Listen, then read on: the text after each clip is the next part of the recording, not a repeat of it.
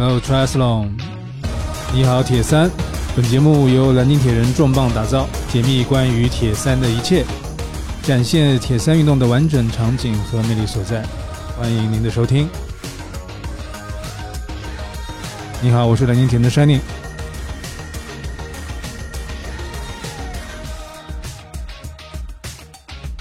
本节目是你好铁三的第十二期，也是我们的专题系列十周成铁的第三期。今天我们将会给大家带来关于游泳的专题。那么，同样还是邀请到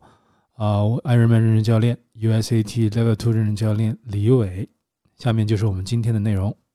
今天我们进入了我们的游泳的专题。那么，就像我们上一次跟李教练所谈到的一样，铁人三项是一个。强调技术性非常强的一个耐力运动，那么游泳又是其中的对于技术的这种需求最高的一个一个一一个运动了。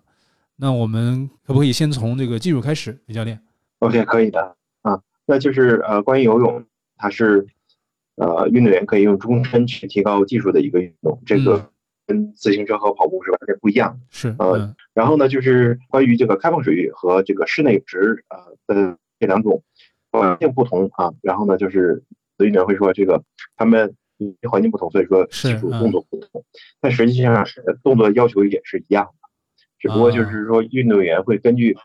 环境和条件会做出一些相应的调整啊。但现在就是说对于这个技术动作的理解和这个顺序，包括编排和训练啊，这个可能是呃每个人都会理解一呃每个人的理解都会不同。嗯，很多新人朋友啊，如果不是有游泳基础的话，那可能最大的挑战一开始可能就是游泳的问题。那我们这个游泳的基础应该怎么样掌握呢？反正这里我们首先跟大家明确一点，我们谈的肯定就是自由泳了。那么，对吧？这个应该是我们这个铁人三项里面最通用的一个，呃，公认的这么一个泳姿，因为它的有相对其他泳姿来说是有天然的一些优势的。那关于这这自由泳，其实。对于这个技术的掌握又是很难的，特别是对于我们这些这个后天去学习游泳的这个成年人的这个选手来说，如果你是作为一个新人的这个朋友，该怎么样去怎么样去掌握呢？嗯，对，是这个样子，就是说，呃，关于这个技术动作或者是怎么去学习，那就是呃呃，西方的呃呃方式是完全不同的。那国内。的这种训练方法呢，基本上先都从打腿开始，啊，等到打过关，你比如说可以连续的两百或者四百或者六百八百，或者有的有教练教练要求运动员可以打到一千米，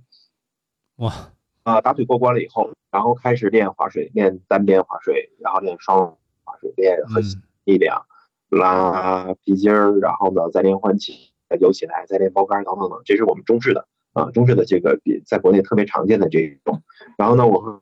那就，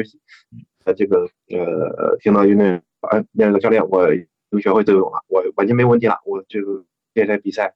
游泳肯定是可以啊过关，可以完赛。但是呢，一一去比赛呢，就就发生了问题呢，就是说，就是感觉在前三百米或者前一百米时候，他会感觉窒息的很厉害。然后呢，是发现自己在游起来的时候，在比赛当中就是呃经常这个泳姿游不出来啊，啊。会会受到呃各种因素的干扰嘛？对，比如说旁边有人撞一下，或者是前面有一个人有有去，他也会害怕，他这个动作会变形，嗯啊，或者说他他就是感觉这个浪太大了，他也游不出来，他他会扒几下，啊，这个是是是是比较常见常见常见。然后呢，这个西方的对对西方的呢，这个训练方法是这样的，是这个样子的。首先呢，就是说，呃，它是按照三个级别来来来做区分，那初级初级的运动员。呃，就是要让他去适应水中的环境，让他消除啊恐惧感，消除紧张感啊，然后再让运动员去做平衡。这个不是不是说只有沉浸式啊，这个特里是他一个人这么教，而是整个西方都在这么练啊啊。然后呢，在做了平衡之后，再去做适应性的分解这种感知类的训练啊，然后 和这些之后，啊，都学习好了。之后，然后再去做换换气训练，然后再让运动员就是可以比较轻松的游起来。嗯，然后呢，初级运动员的这个最终的训练目标呢，他可以很轻松的、很放松的在开放水域里面呃游泳比赛，这样就 OK 了，就相当于是初级运动员就就已经 OK 了。嗯啊，然后呢，就是说中级运动员呢，就相当于是他要有这个呃可以做到这个双换气，然后呢就是说换气，嗯呃对，可以做到高肘，就是说高肘的移臂呃休息休息啊，然后和这个高肘划水啊呃看就是说良好的这个手指姿态，就是说是呃手插入水的时候不会向前推，或者说也不会向前拍一去。啊，然后呢，就是向后滑的时候呢，它也是垂直向下的，不会滑，不会滑出 S 啊，或者只是过于靠外或者靠内的这种动作。啊，这样这样的话，就相当于是要求这个中级的运动员呢，能达到这个滑雪的效率比较高。再一个呢，它是比较平衡的打对，啊，然后身体可以适适当的滚动，不要不要过度的这个翻转啊。而还有一个呢，就是它的速度要比较稳定。那我们我们这常见的就是说，呃，运动员。认为啊，我我室外我户户外泳池我不需要这个做高肘移臂，我也不需要做这个高肘划水，我只要抡起来就好。嗯啊，然后呢，呃，我们就会发现这个运动员他的配速很不，说他的就前进的轨迹也经常不是直线。嗯啊啊，就是前进轨迹不是直，其实这是初级运动员的问题，而不是中级运动员的问题。OK，至于呃滑滑臂的方式。和那个呃频率，这个有可能是中级运动员的问题，但是就是呃这个要因人而异，去呃会去根据人的个人情况去把他的弱项强项逐逐一的去把它做分解，把它拎出来，然后在训练当中去逐一做纠正啊。然后呢，高级运动员我觉得可能咱们就没有时间去讨论啊。明白。西方的这种这个教学的模式可能更加适合咱们成年人啊。就是把最重要的放在最前面的解决，那么后面的话是一级一级的去去揪细节，去调整这个最重要的细节，对吧？这个我觉得是蛮符合我们这个成年人学游泳的一个方式的。那么李教练，我们可可不可以就按照这样的一个顺序来跟大家介绍一下？那么作为我们初级运动员的时候，我们应该怎么样从哪些技术开始来做我们的这个训练和调整啊？先从，呃，先从那个身体的平衡啊，也就是说。在水里面不需要做任何动作，不需要发任何力的嗯，那从头肩宽到腿，我们在向前漂浮的时候可以达到平衡。嗯，然后呢，平衡的时候一定要稳定。呃，就是呃，这个在训练的时候，大家最好是经常去拍自己的呃游泳的视频，正面、侧面和背面这这这三个面啊。嗯，就是因为你只有拍出来，才发现自己的问题，然后。关于平衡这里是很重要，因为平衡是牵一发，那就是呃，关于头呢，就是呃，它会影响到这个整个身体的平衡。那么呃，我们之前有一些运动员呢，就是跟我讲，就是说他的游泳教练跟他讲，就是说因为核心和腿下压过多，所以说要让这个运动员把头部往下压，嗯啊，然后能适当的缓解啊他的下肢前的问题，这样是这个现象肯定是会有。啊，这样是有也有效，但是会产生一个新的问题，嗯，就相当于是运动员头发压以后，相当于是在换气的时候啊，嘴会离这个水面会比较远，然后会导致下一个问题，相当于是他只要想换气的时候，他一定会抬头，抬头了之后下肢就会下沉，嗯，啊，所以说呢，就是我们要要切回来，就相当于还是要先让运动员可以在要放松的情况下，无论说是做嗯眼睛正下方看。前这个漂浮出去，还是说侧过来？那运动员的身体的姿态一定是在水里是完全是平衡的啊，就是他可以在任何一种状态下翻转到任何一个角度，他都可以稳稳定的平衡，这是最重要的。这对于新人新人来说是非常非常重要。这个然后不但重要，而且很难练。我个人体会是，他对咱们的核心的控制的能力要求蛮高的。其实这个就是可以可以作为咱们一个初学者的一个训练的一个重点，就是把咱们的这个核心的身体控制。包括咱们的肩部的和脚部的这么一个柔韧性能够打开，能够真正的让咱们的身体在水中形成一条直线的漂浮，啊，通过咱们的这个呃视频拍摄可以看到我们身体位置，无论是你是躺着的还是趴着还是侧着的，然后能够调整把自己的身体能够时刻保持在一个直线水平的一个状态，这个其实蛮不容易的，我觉得而且是非常最重要的一点，所以。呃，就像刚才这个李教练讲这个初级、中级、高呃高级，也就是把咱们的最主要的矛盾、最主要的一些问题放在前面来解决。那么漂浮，这个是最重要的一点，就我们这个练过之深有体会。然后呢，就是嗯，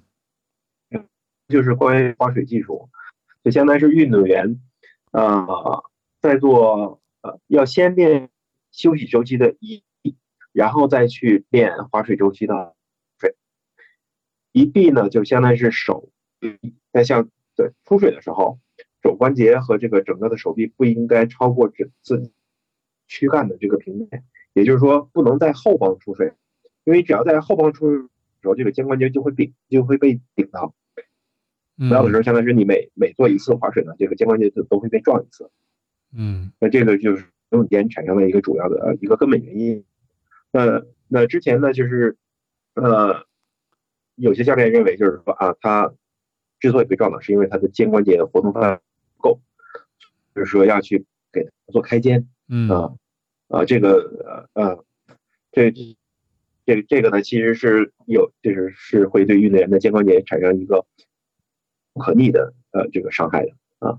是然后呢，其实解决方案就是出水的时候就从身体这个躯干出出水就好了啊，就就不要向后不要后去滑啊，直接从这个面向前带就可以。实际上滑呃我们今天一臂嘛，一臂是这样，就是说出水了以后，然后呢就是。手臂是沿直线向前前进，一定不能过一一定不能过中线。这个这个过身体中线是最开始非常长的头，嗯，然后呢就是沿直线向前一臂以后啊，手自然插水，插水以后啊小臂自然下垂，然后向后滑的时候是依靠髋部的转动来带动整个手臂划水，嗯，所以说这个时候呢你划水是靠全身的滚动发力，因为你在游自由泳的时候你一定会滚动发力，这个。这个这个动作呢，会跟我们之前的，就是你刚才提到，就比如说是对肩膀的这个灵活要求啊，这个呃会相关联。因为如果说有的运动员他不滚动的话，就要求他的肩膀极其灵活，然后要靠肩部的转动去划水和移臂。嗯，啊，所以说如果说你是能利用髋去转动，利用整个身体转动去划水的话，其实肩膀的活动范围其实不是太大。通过我们的转肩来减少咱们肩肩膀的这个需这个活动的这个范围，然后然后通过我们的整体的这个躯干的这个上半身躯上半身躯干的这个转肩和转转这个胸胸吧，这个这么一个动作，然后保持这个髋关节相对固定的位置，来带动整个咱们手臂的一个滑动。嗯，听起来更多像是一种核心发力啊，听听起来更多是借助咱们核心力量的一个一个一个力量来。胸背的胸背的力量，如果说就相当于是用用那个肩去划水，或者用用背用手臂去划水，和用转髋去划水的核心的状态是是完全不同的。且因为你在转肩的时候，运动员很有可能髋是不转的，嗯，就是核心一定会散掉，核心一定会散掉。就是就是为什么呃游泳教练非常强调核心力量的原因，嗯，啊，然后但如果说运动员是从髋开始转，那相当于是身体可以很自然的成为绑体，就向前滚动了。这个时候手臂起固定的作用，向后滑就可以。然后呢，就很多运动员就是认为就，哦，我穿上胶衣不舒服，我穿上衣我肩膀就活动不灵活。嗯，实际上这就是两种发力模式造成的，就是技术的问题，是技术的区别。对，如果说你是靠髋啊来转动啊来划水。那身体作为钢体的时候，其实你不会感觉到胶衣对你的身体有任何的束缚。是的，就是大家可以看胶衣的说明书，即便是到最顶级环里面，它虽然说讲了肩部的灵活性很高，但是它一定会有写可以增加身体的核心的力量和稳定性，可以让身体作为呃躯干作为一个整体的钢体去滚动。嗯，一定会有这一项。嗯，所以说呢，就是。我们我们就知道了，现在是现在是没有一家交易厂商就说你在用肩去游的时候，你的核心就是相当于你的躯干可以可以这个有扭转，嗯，就是就是肩的扭转的这个轴线的角度跟宽不一样，没有一家的交易厂商是那么去讲的。是的，是的。所以这里教练讲到的核心的一点，就是我们所追求的一个技术的话，是要通过。不但是稳定的核心，而且是要有一个能够转动发力的这么带动这个力量传递和这个发力的这么一个核心，然后来做我们的这个作为我们一个核心的一个动力的一个推水的一个动作的一个来源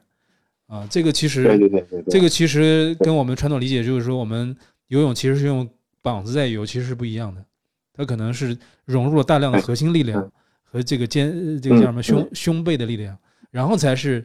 肩和手臂的力量啊。对，因为绝大部分运动都去讲核心的稳定和发力，就是四肢是为了配合核心的。嗯，然后呢，就是这里边我也没，我们也就可以知道为什么，就是相当于现在西方非常强调核心的转动、髋的转动，然后来产生身体的活动向前前进啊。这样的话，就是你可以让手臂尽量少去做动作，因为只要在水里面做任何一个动作，都会额外的水阻。对，这个大家如果玩过这个桨板这个运动的话，就会发现 其实异曲同工。咱们那个桨板也不是靠手臂来划的，而是靠咱们的核心力量去去带动身体，然后去往前进的，带动桨，带动手，然后手手臂只是一个传导力量的一个一个作用啊。嗯，所以这个对。是同样的一个道理啊。OK，然后接下来呢就是打腿，打腿呢就是相当于是它会有三个功能，一个是可以平衡下肢下肩，也可以每次。腿部下压的时候，有个反作用力可以把下肢撑起来。再有一个呢，就是说，在打腿的时候可以辅助身体的滚动，比如说左腿在打的时候，身体可以借势向后转啊。然后第三个呢，是可以加速前进。但是呢，这第三点呢是，呃，只适用于中级或者高级运动员，因为绝大部分运动员的打腿耗氧量都。很高，这这呃，或者说是百分之百啊，就所有的运动员的打腿的耗氧量都很高。是，然后呢，打腿可以使用的距离和时间都很有限的。那，呃，打个比方呢，就那是你呃，可以比较一下，就是你用最快的打腿的速度去测啊，你可以观察一下，就是或者说拍一个视频，可以呃观察和对比一下，你看一下前二十五米和和后二十五米打腿的频率。和划水的频率是完全不同的，嗯，不是受制于自身的，呃，这个力量，也不是受制于自身的这个啊抗乳酸的这个能力，嗯，而是受制于，而是受制于自身的有氧系统支撑的情况，嗯，但是呢，有氧系统的提高本身就很难。再有一个呢，就是说你在大量的耗氧的情况下，所有的动作都会变形。嗯，所以呢，这个这个动这个打腿的技术动作和打腿的使用，其实它是跟实战是有配合起来的。比如说，我们看一下四乘一百米的男子接力，那所有人都可以在全程做高频率打腿。嗯，就我们比如说看一下两百米、四百米、八百米、一千五百米的呃游泳，我们可以看见入水以后，在前期和中期啊，运动员的打腿频并不高。嗯，这就是因为打腿的耗量很的很高了。是。并不经济，然后呢，只有最后一百米的时候，打腿频率才会上来。然后呢，在开水里面游泳的时候，嗯，打腿仅限于最开始和最后使用，中间很少使用啊。对，就最在最开始的时候，我需要跟别人拉开距离，对，或者说我需要追上谁，我跟住他，对，有时候才用打腿，是这个范围最这个距离非常有限啊。明白，嗯。所以打腿是一个非常不经济的一个动作。我们作为耐力运动运动员，或者说作为一个普通的业余爱好者，那么可以说我们对于打腿要一定要有个清晰的认识。我们当然，如果我们有有氧能力特别好，我们可以全程保持打腿。那你有这个能力，你可以。但如果我们作为一个普通的一个业余爱好者来说，可能不需要过多的去强调这个打腿，因为它对我们来说实在是太不经济了啊。嗯嗯嗯嗯嗯，相当于是这个所有的技术动作。呃，一定要跟自己的训练和比赛目标相配合，然后呢，在每个训练周期里面去把它呃精准的插进去。这样的话，你你知道我我我这次训练我的目标是什么？然后呢，我这一周和我这一个月的训练目标都是什么？我怎么去做？这这样是就训练质量高的一个关键一个关键因素。嗯嗯。那么，对于我们中级的一些运动员来说，他这些技术的一些细节需要去怎么样注意呢？呃，中级员一定要经常去拍摄自己的游泳的视频，嗯，然后呢，要练习可以舒适的双侧换气，双侧换气一定是舒适的，就相当于他在换气的时候一定不能用爆发力，嗯。说吸气很卖力气把这个气吸进来。嗯。啊、如果说的话，那就意味着这个运动员在吸气的时候，在换气的时候，他的耗氧会很大。嗯然后一旦受到外界的干扰，比如说旁边有人或者有风浪的时候，对它就会出现呃呛水的情况啊、嗯所以说这是第一个。第二个呢，相当于是他一定可以用很经济的方式去做高肘的移臂和高肘的划水嗯啊、然后呢，手指的姿态、手掌的姿态一定要是是垂直于正下方的嗯啊、然后划水的效率、划水的程度一定要可以得到保证。打腿呢，不能出现用膝关节发力和脚踝发力的这个问题，一定是从髋发力，嗯，打腿很轻松、很平衡啊。然后呢，可以让身体做适当的滚动。嗯，比如室内我们会会就运动员左右两侧转到四十五度就 OK 了。嗯室外有干扰、有风浪的情况下，运动员可以适度的转到九十度。嗯如果你重过了，那可能会产生额外的问题。一个是核心松掉了，另一个就是你在向回转的时候会消耗额外的时间。嗯，再一个就是要有稳定的配速，因为个物体在液体中移动的物体，它的速度频繁的做加减速的话，也会产生额外的阻力。嗯所以说，为了提高效率，为了提高成绩，那运动员一定要练习稳定的配速。嗯，是的，嗯是的，所以这这些是咱们这个终极的目标。那基本上，我觉得对于我们的业余爱好者来说，能够在终极把这些这个细节都能够注意到位，并且有一个良好的一个训练嗯和一个一个技术动作的话，那可以就是说能够嗯很好的完成我们呃训练目标、比赛目标的。对对，啊，哎，而且大家一定要注意，就是说终极的目标啊，就是比如说我们用配速来换算，那你的百米配速一定要在幺三零以内，一定不能就是说自我感觉良好啊，我现在已经游得很好了，我已经游了很多年了啊，我现在的配速就两分以上，两分半，但是呢，我也不需要改技术了，等等等等。所以幺三零是一个标，是一个坎是一个中级和高级的一个分分界分界点，是吧？国内可以这么去分，但是呢，嗯在国际上会更快，更快会更啊快。明白明白。对对对，但是我们我们当然是不能只看我们周围的人啊，因因为是这很开放的一个运动，嗯，嗯，所以我们只要嗯是的，这个差距在哪里啊，就我们这个就是我们目前给建议给我们中国广大的这个业余爱好者、铁三爱好者设定一个幺三零的一个目标嗯。如果你达到这个水平的话，你可以再往前进阶嗯嗯再去关注对，更多这而且是长距离的方面的细节。平均平均配速啊，是的，是的，所以这个其实还是蛮难的一个一个点，一个一个嗯一个一个标准。我觉得是咱们现在中国顶级的这些运动员能够达达到这个配速的都不是特别多，业余我说业业余的这些选手达到这个配速都不多。OK 我知道的是这样子。OK，OK，所以我们那个刚才就是基本上把咱们的这个技术的一些细节，初级的、中级的、高级的可能更多，然后跟大家简单的梳理一遍。那么下面李教练能不能给我们介绍一下，就我们该在在我们掌握了这些技术问题，通过了咱们的基础期之后，该怎么样继续的去训练咱们的游泳呢？来解读一下配速。配配速呢，就是说，呃，我们把它分成五个区间，然后呢，先测出来的是四区的配速，以嗯一百米的五十米的泳池游完一百米的最快时间来作为四区的配速。四区的配速，比如说，嗯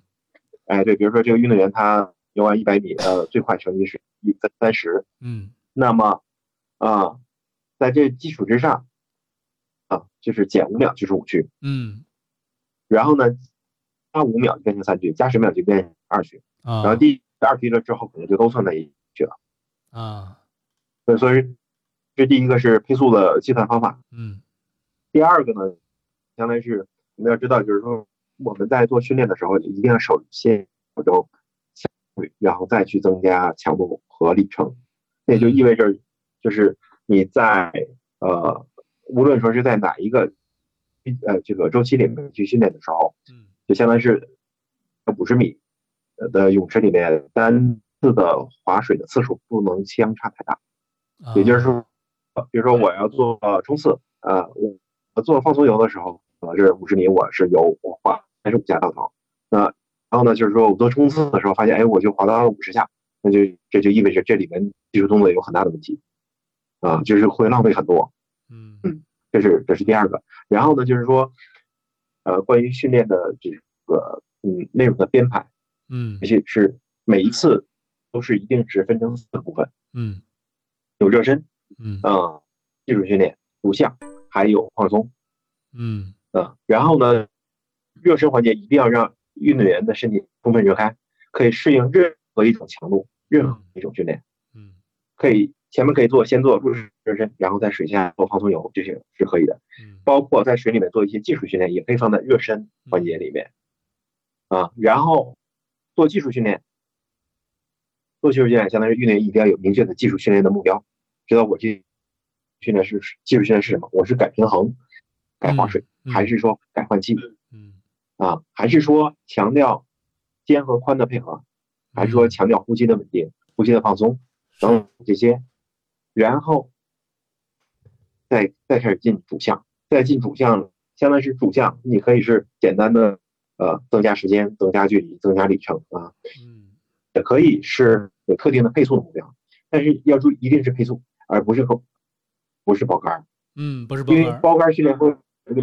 比如说游十个一百，那肯定前面游的快，休息时间长，后面游的慢，休息时间短，这样的话相当于是十次的训练，训练效果会不不同。但我们之所以要做十次训练，是为了让身体能适应啊这种这种强度下，哦这种频率下啊嗯的这种运动，而不是为了让我们身体在这种变量里面去做适应。比如说我用呃这个就用幺三零的配速呃去配速来讲，那在主项里面可以可以有十个一百米，十个一百米的幺三零配速冲刺，那每一组中间可以做十秒的休息，三十秒到了一定要再出发，不能再那你再延续再休息。嗯为什么这样？因为我们要保运动员的心肺功能得到适当的训练，休息时间太久了以后嗯，对心肺的刺激对就不太高了。嗯啊然后就是放松，嗯放松非常重要。运动员在做完主，在做完主项训练之后，一定要做放松，让身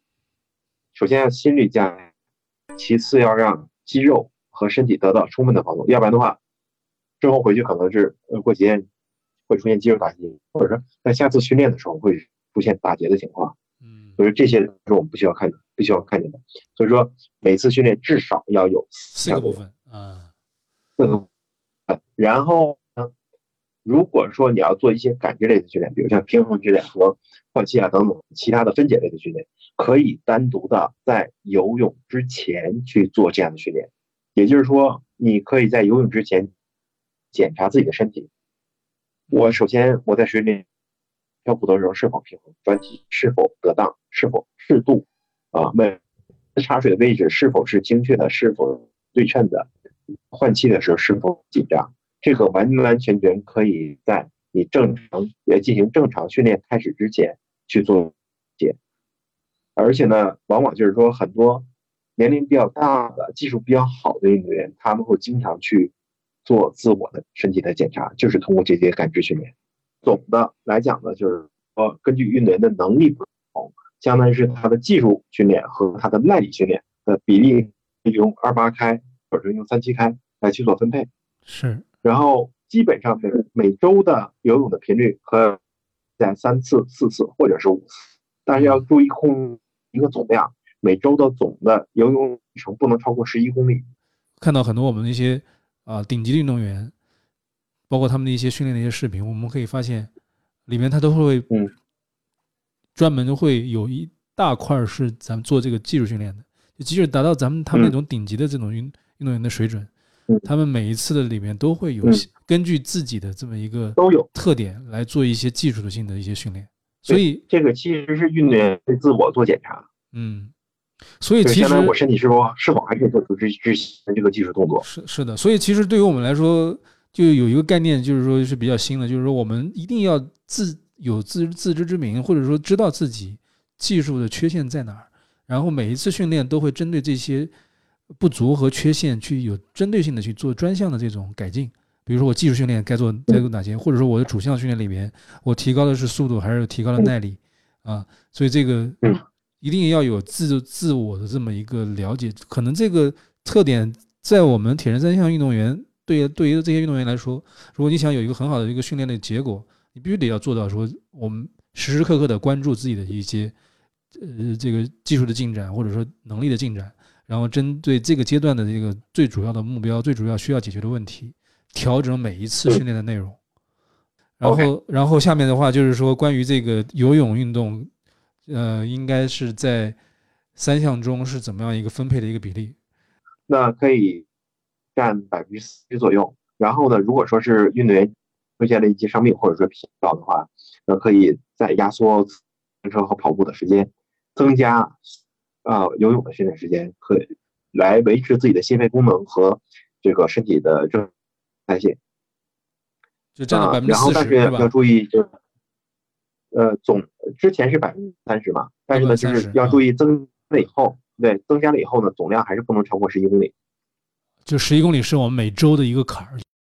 那么对于这个游泳游泳这个项目，在不同的铁三距离的比赛里边，它的这个强度怎么安排呢？就是咱们如果用心率的这个区间来划分的话，全程都在二区，全程在二区，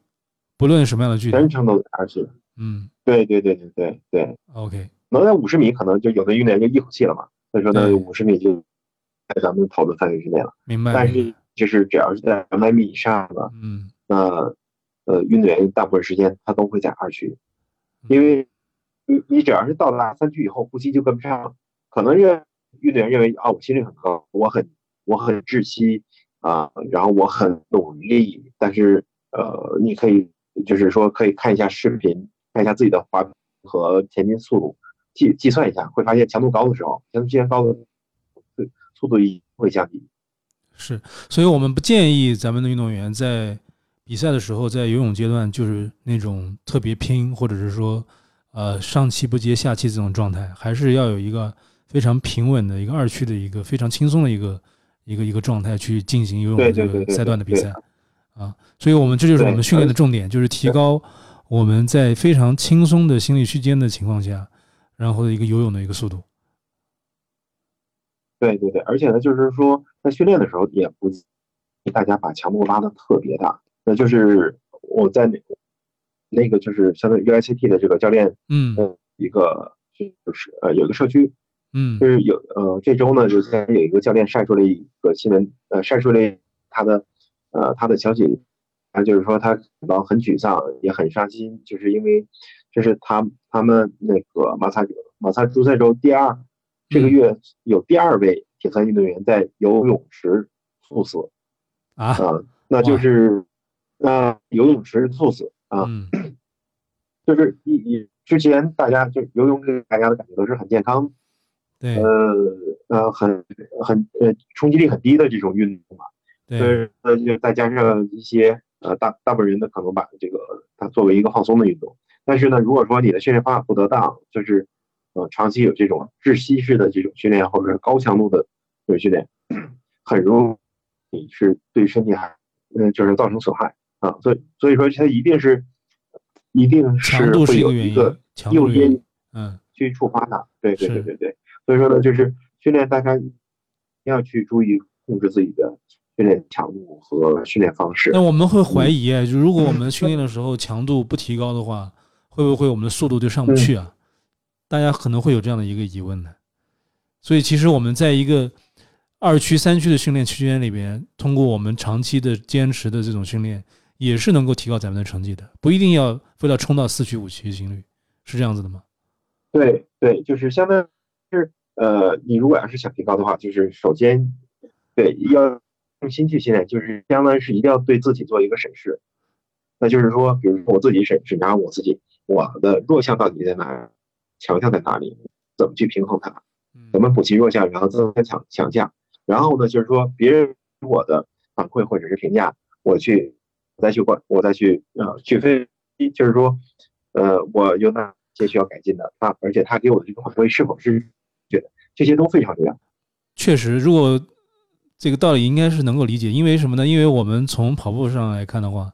我们不是去通过练百米冲刺去提高我们的长跑能力的，还是在二区、三区慢慢去提高整体的这么一个速度的。所以在游泳中也是同样的道理，也应该是我们不用去做一个冲刺的一个速度去训练我们的一个长距离跟耐力，还是就应该二区三区，然后就能够提高。然后我们要对自己自己有有有信心，然后要不断的改进技术，然后再不再通过一些科学的训练方法，不是说只是只是划就是只是一个完成一个距离或者完成一个时间，中间要合理的安排我们的这个每一次训练的这个内容啊，这个分四个四个阶段，然后对自己有信呃信心，然后有耐心，慢慢的我们的这个游泳的话，一定会稳步的提高。本节目在喜马拉雅同步更新，欢迎您搜索“你好铁三”收听、收藏、转发节目。你也可以关注公众号“蓝鲸铁人”，蓝色的蓝，鲸鱼的鲸。我们将推送每期节目的公众号文章。Hello, dream big。你好铁三。Hello, triathlon。